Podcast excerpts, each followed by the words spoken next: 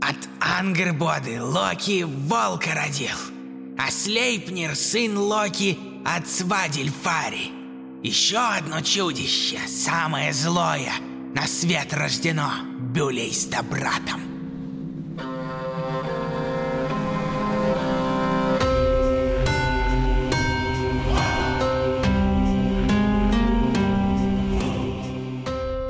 Всем доброго! Приветствую вас в подкасте «Мифы» от студии Terminvox. Я Дмитрий Лебедев, собиратель легенд и преданий. В этом подкасте мы с вами узнаем, во что верили люди в древности и во что некоторые верят до сих пор. Каждый сезон будет посвящен разным народам и культурам. Сейчас же мы говорим о мифах Холодного Севера, о легендах Скандинавии, о песнях старшей и младшей Эдды.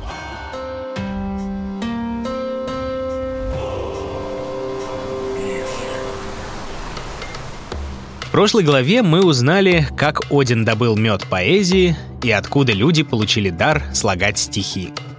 В этих песнях Один снова предстает типичным культурным героем. Но теперь в нем появляются и признаки еще одного мифологического персонажа — героя-трикстера, обманщика, любителя перевоплощений и разных афер. Один не раз достигал своих целей не только мудростью, но и хитростью. Правда, делал он это чаще всего из благих побуждений. Но помыслы трикстера не всегда бывают чисты. И примеров тому масса, о чем мы наверняка поговорим в других сезонах подкаста «Мифы». А пока остановились мы на том, кого все еще не назвали в числе асов. О том, кто навлек многие беды на Асгард и все девять миров. Давайте продолжать.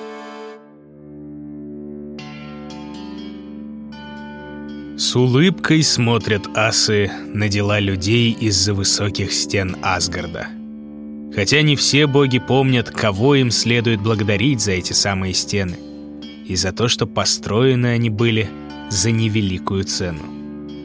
Но трудно питать благодарность к тому, кто раз за разом подрывает доверие, кто чинит невзгоды и вызывает ссоры, творит неприятные глупости и наносит нестерпимые обиды. Когда кровь предвечного Имира поглотила инеистых великанов Хримтурсов, немногие из них выжили. Лишь Бергельмир с семьей смог уцелеть в утлой лодке и дать начало новому роду Йотунов. Среди них спустя годы появились двое — могучий Фарбаути и суровая Лаувея. От их союза на свет появился мальчик. Вскоре после рождения сына Фарбаути погиб. Лаувея не смогла растить младенца и отнесла его в новый дом, где о ребенке смогут позаботиться, смогут дать ему лучшую жизнь. В еще молодой Асгард, который только создавали боги.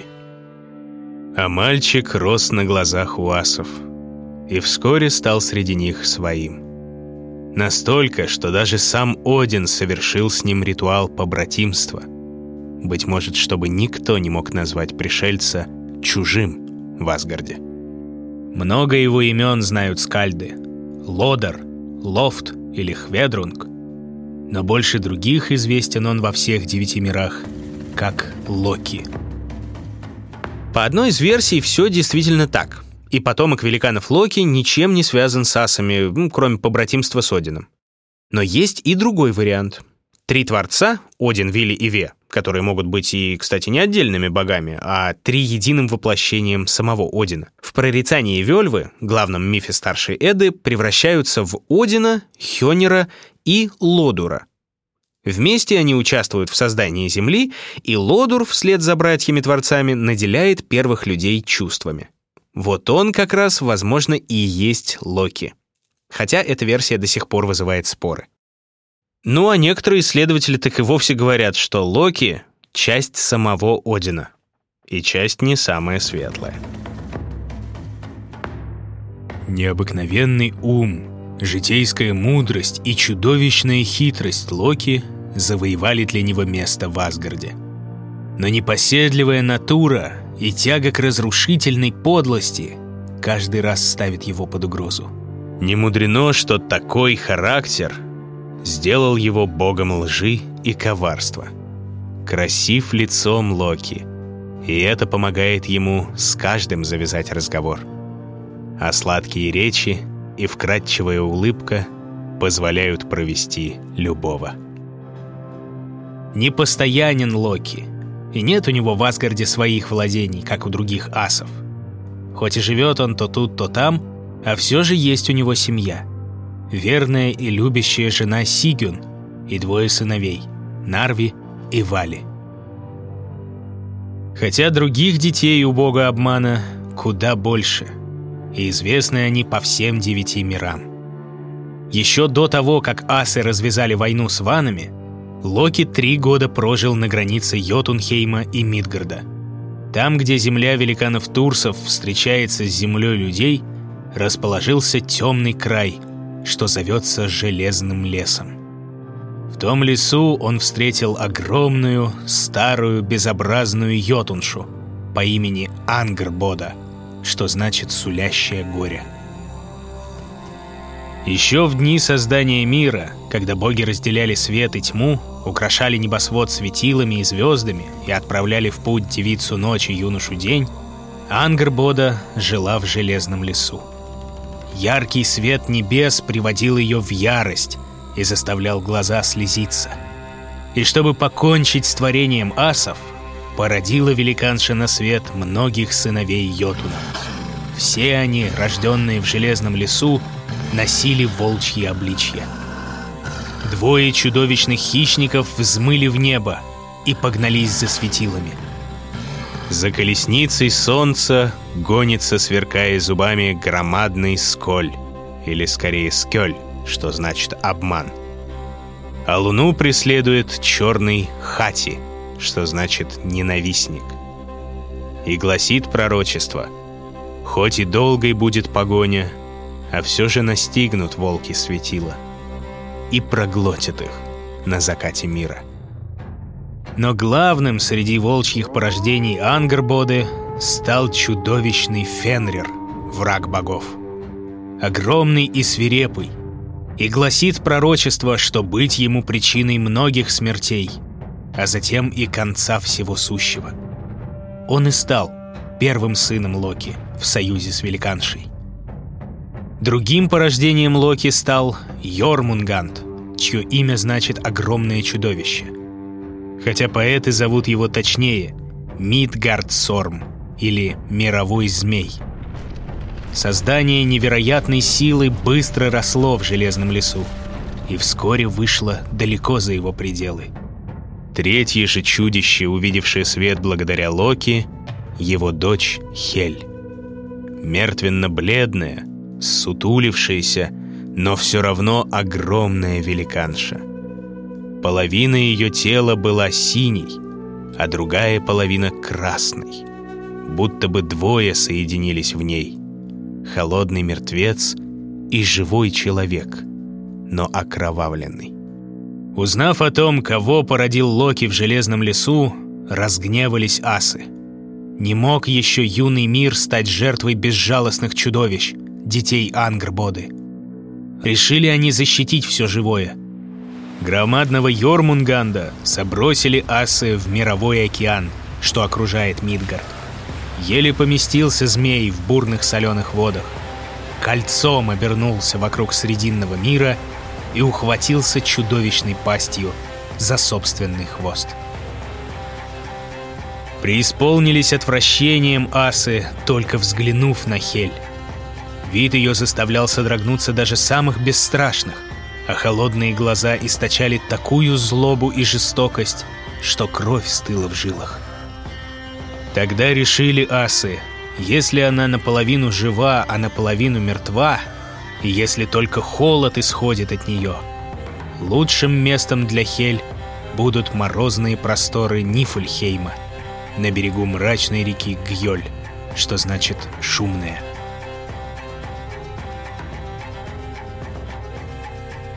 Но изгнанная Хель не просто прозябает в вечном холоде. Вокруг нее выстроилось отдельное царство, что называют по имени его хозяйки — Хельхейм. А сама великанша взяла на себя заботу о тех, чей жизненный путь завершился. Нет, дочь Локи не взрастила в сердце обиду на богов. Быть может, только очень глубоко затаилась в ней ненависть. Но до самого скончания веков будет хранить она холодное безразличие ко всему, кроме мертвецов. Все, кто не погиб на поле боя, кого не забрали в Асгард прекрасные воительницы Валькирии, обречены отправиться в Хель. Печально и молчаливо бредут их души вброд через шумную реку Гьоль. Они помнят и земную жизнь, они знают и о Вальхалле, но теперь им суждено вечно ждать конца девяти миров. Слышат они, как лает чудовищный гарм, великан в облике громадного пса, страж царства мертвых.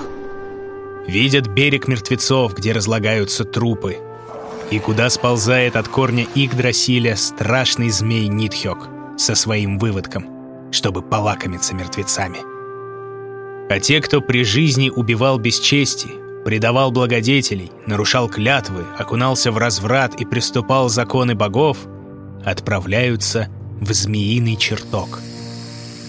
Там, в доме, полном ядовитых гадов, суждено им терзаться в муках, пока Хель не сочтет, что их вина за земную жизнь исчерпана. Тогда они переходят в те части Хельхейма, где царит не ужас и боль, а тихое умиротворение. Такую судьбу уготовили боги для Хель. А чудовищный Фенрир, когда асы пришли в Железный лес, был еще щенком, безобидным и ласковым. И даже зная, что готовит девяти мирам враг богов, не смог Один причинить ему вред и забрал его в Асгард. «Будет он грызть трупы людей, кровью зальет жилище богов. Солнце померкнет в летнюю пору, бури взъярятся. Довольно ли вам этого?»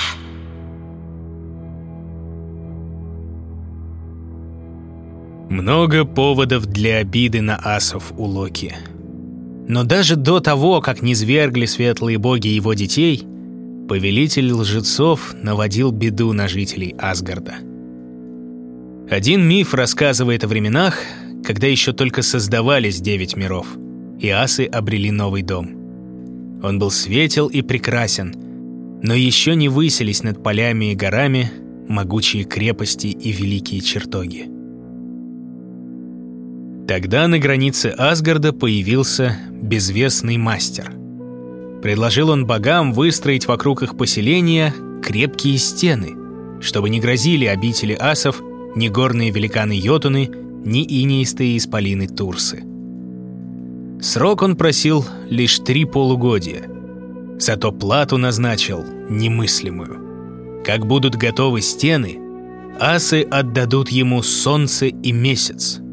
И жену себе выберет мастер из числа богов, ту, что краше всех из живущих, обворожительную богиню любви Фрейю. Собрались асы на совет. Конечно, Асгард нуждался в стенах, ведь молодой мир был еще неспокоен. Но мастер просил слишком многого, и противились этому сердца богов. Наконец Локи предложил: надо поставить мастеру невыполнимый срок. Если успеет выстроить стены всего за одну зиму, то получит все, что просит. Если же хоть один камень будет не на положенном месте, пусть убирается, откуда пришел. И потом, — добавил бог обмана, — обязан строитель все делать в одиночку и ни от кого помощи не получать. Одобрительно закивали асы. Мудрый выход нашел Локи. Все это передали они безвестному мастеру. Однако тот, на удивление, быстро согласился. И лишь попросил, чтобы позволили ему боги взять в подмогу одного коня, чтобы перетаскивать тяжелые камни. Обратили асы взоры на Локи, и тот спокойно кивнул с кривой ухмылкой. Что сможет одна кляча? Договор скрепили многими клятвами. Лишь только Тор Громовержец не дал своего слова. В то время его не было в Асгарде, Он развлекался битвами с великанами далеко на востоке. Когда же договор был заключен и наступил первый день зимы, мастер громко свистнул, и на поля Асгарда прискакал исполинский конь Свадильфари. Запряг его хозяин и приступил к работе. Только и оставалось асам, что поражаться, с какой скоростью день за днем возвышалась стена. Споро и умело работал мастер, укладывая камни. Но куда больше пугал богов огромный скакун.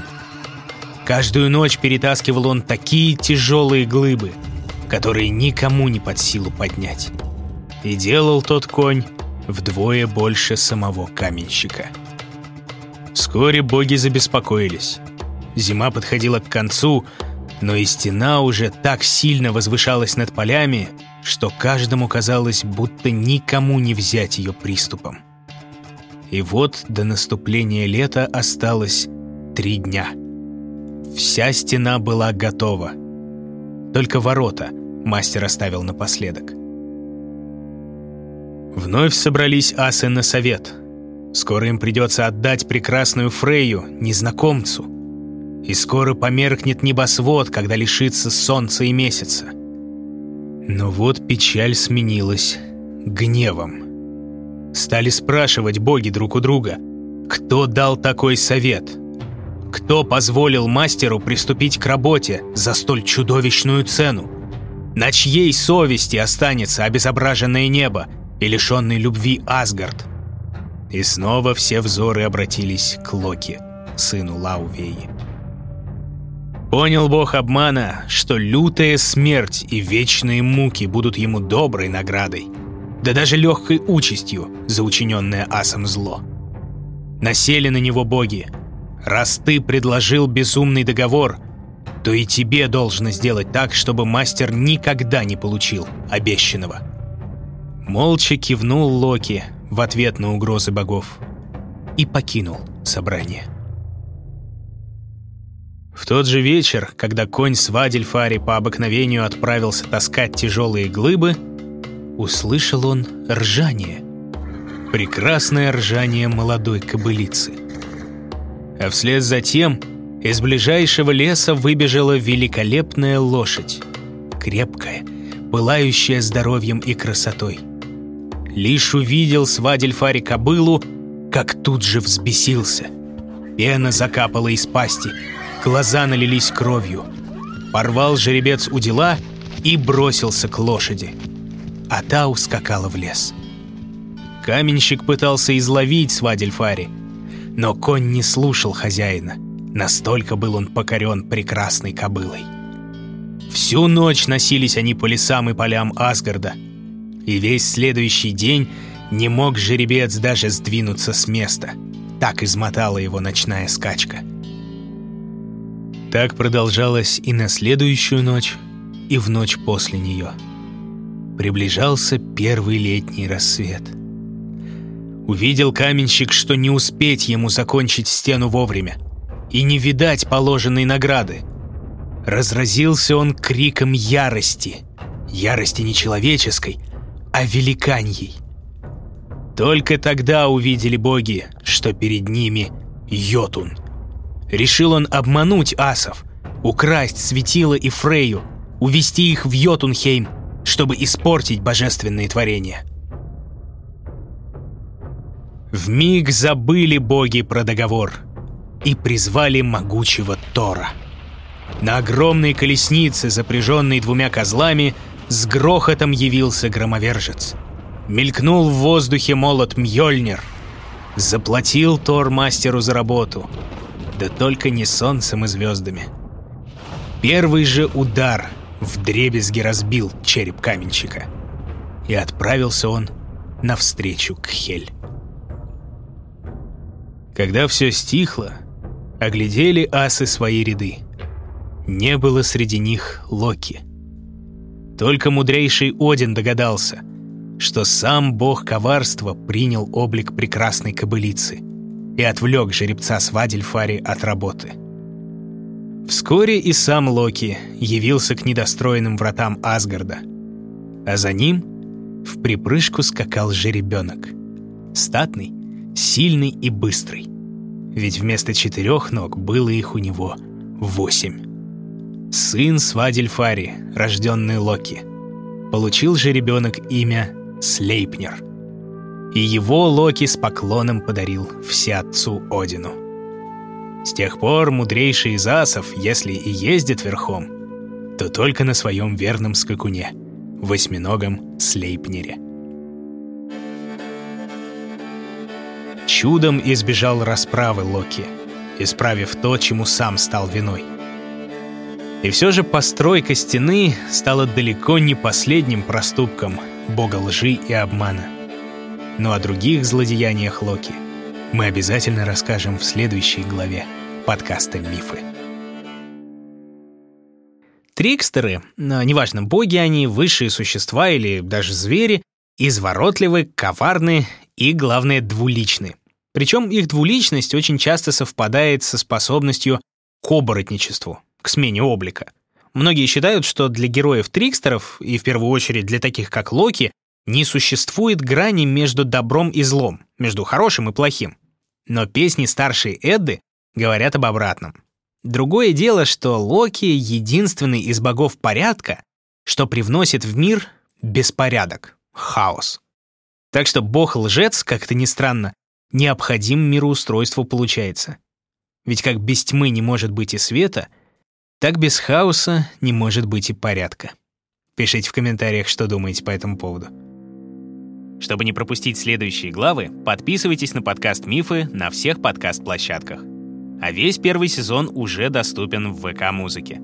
Следить за новостями проекта и первыми послушать свежие главы можно в мобильном приложении и в официальном сообществе подкаста «Мифы» ВКонтакте. А еще переходите по ссылкам в описании и заходите на страницы подкаст-студии Terminvox. Ставьте оценки, рекомендуйте друзьям, оставляйте отзывы и, как говорят скандинавы, скаль, то есть ваше здоровье.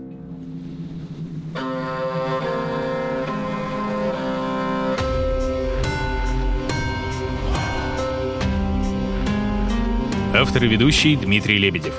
Звукорежиссер Полина Бирюкова. Дизайнер Елизавета Семенова. Музыка Полины Бирюковой. Научный консультант, кандидат филологических наук Дарья Глебова. Продюсер Кристина Крыжановская. В подкасте использованы цитаты из старшей Эдды в переводе Андрея Ивановича Корсуна и отрывки из младшей Эдды в переводе Ольги Александровны Смирницкой.